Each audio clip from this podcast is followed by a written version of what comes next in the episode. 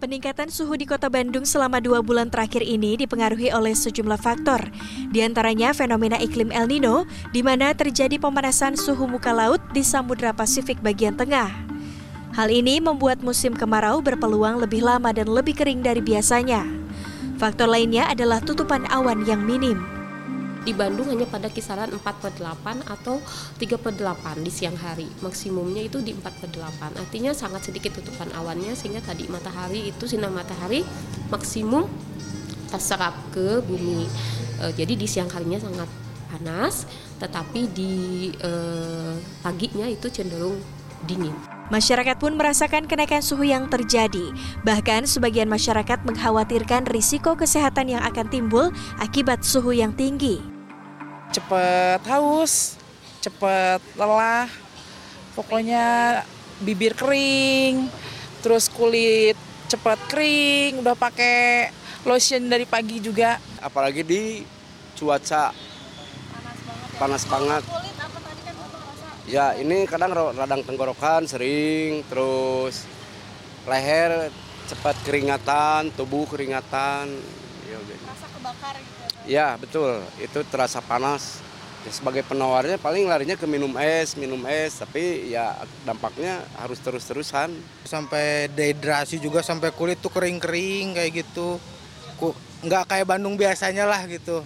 Kayak biasanya Bandung sejuk atau apa, sekarang agak panas gitu. Menurut dokter spesialis penyakit dalam Ilham Nugroho, cuaca panas dapat menimbulkan sejumlah risiko penyakit seperti dehidrasi, infeksi saluran pernafasan akut atau ISPA, DBD hingga heat stroke atau sengatan panas. Heat stroke merupakan sebuah kondisi kegawat daruratan yang ditandai dengan peningkatan suhu tubuh yang cepat hingga mencapai 40 derajat Celcius.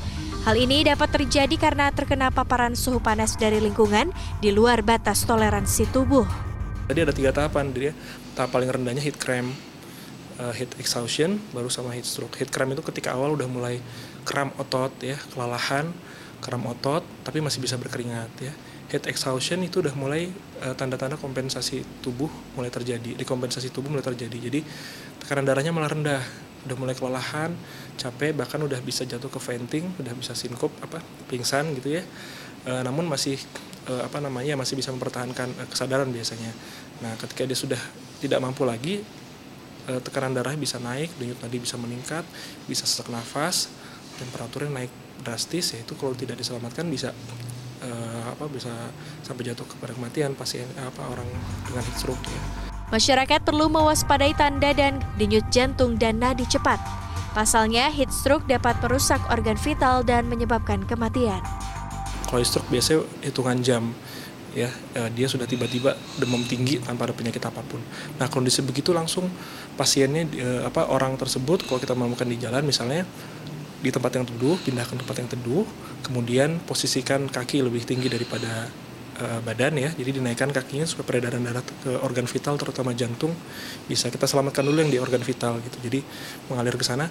Yang kedua pakaikan selimut basah ambil selimut basahin air selimut basah kemudian eh, secepat mungkin kalau bisa masih memungkinkan suruh minum air es Ilham menambahkan guna meminimalisasi risiko kesehatan yang timbul akibat peningkatan suhu, masyarakat diimbau untuk mengkonsumsi buah dan sayur, menghindari paparan sinar matahari langsung dengan menggunakan payung dan mengatur waktu untuk beraktivitas di luar ruangan, serta meningkatkan frekuensi minum air putih setiap 2 jam sekali sebanyak 200 hingga 300 ml.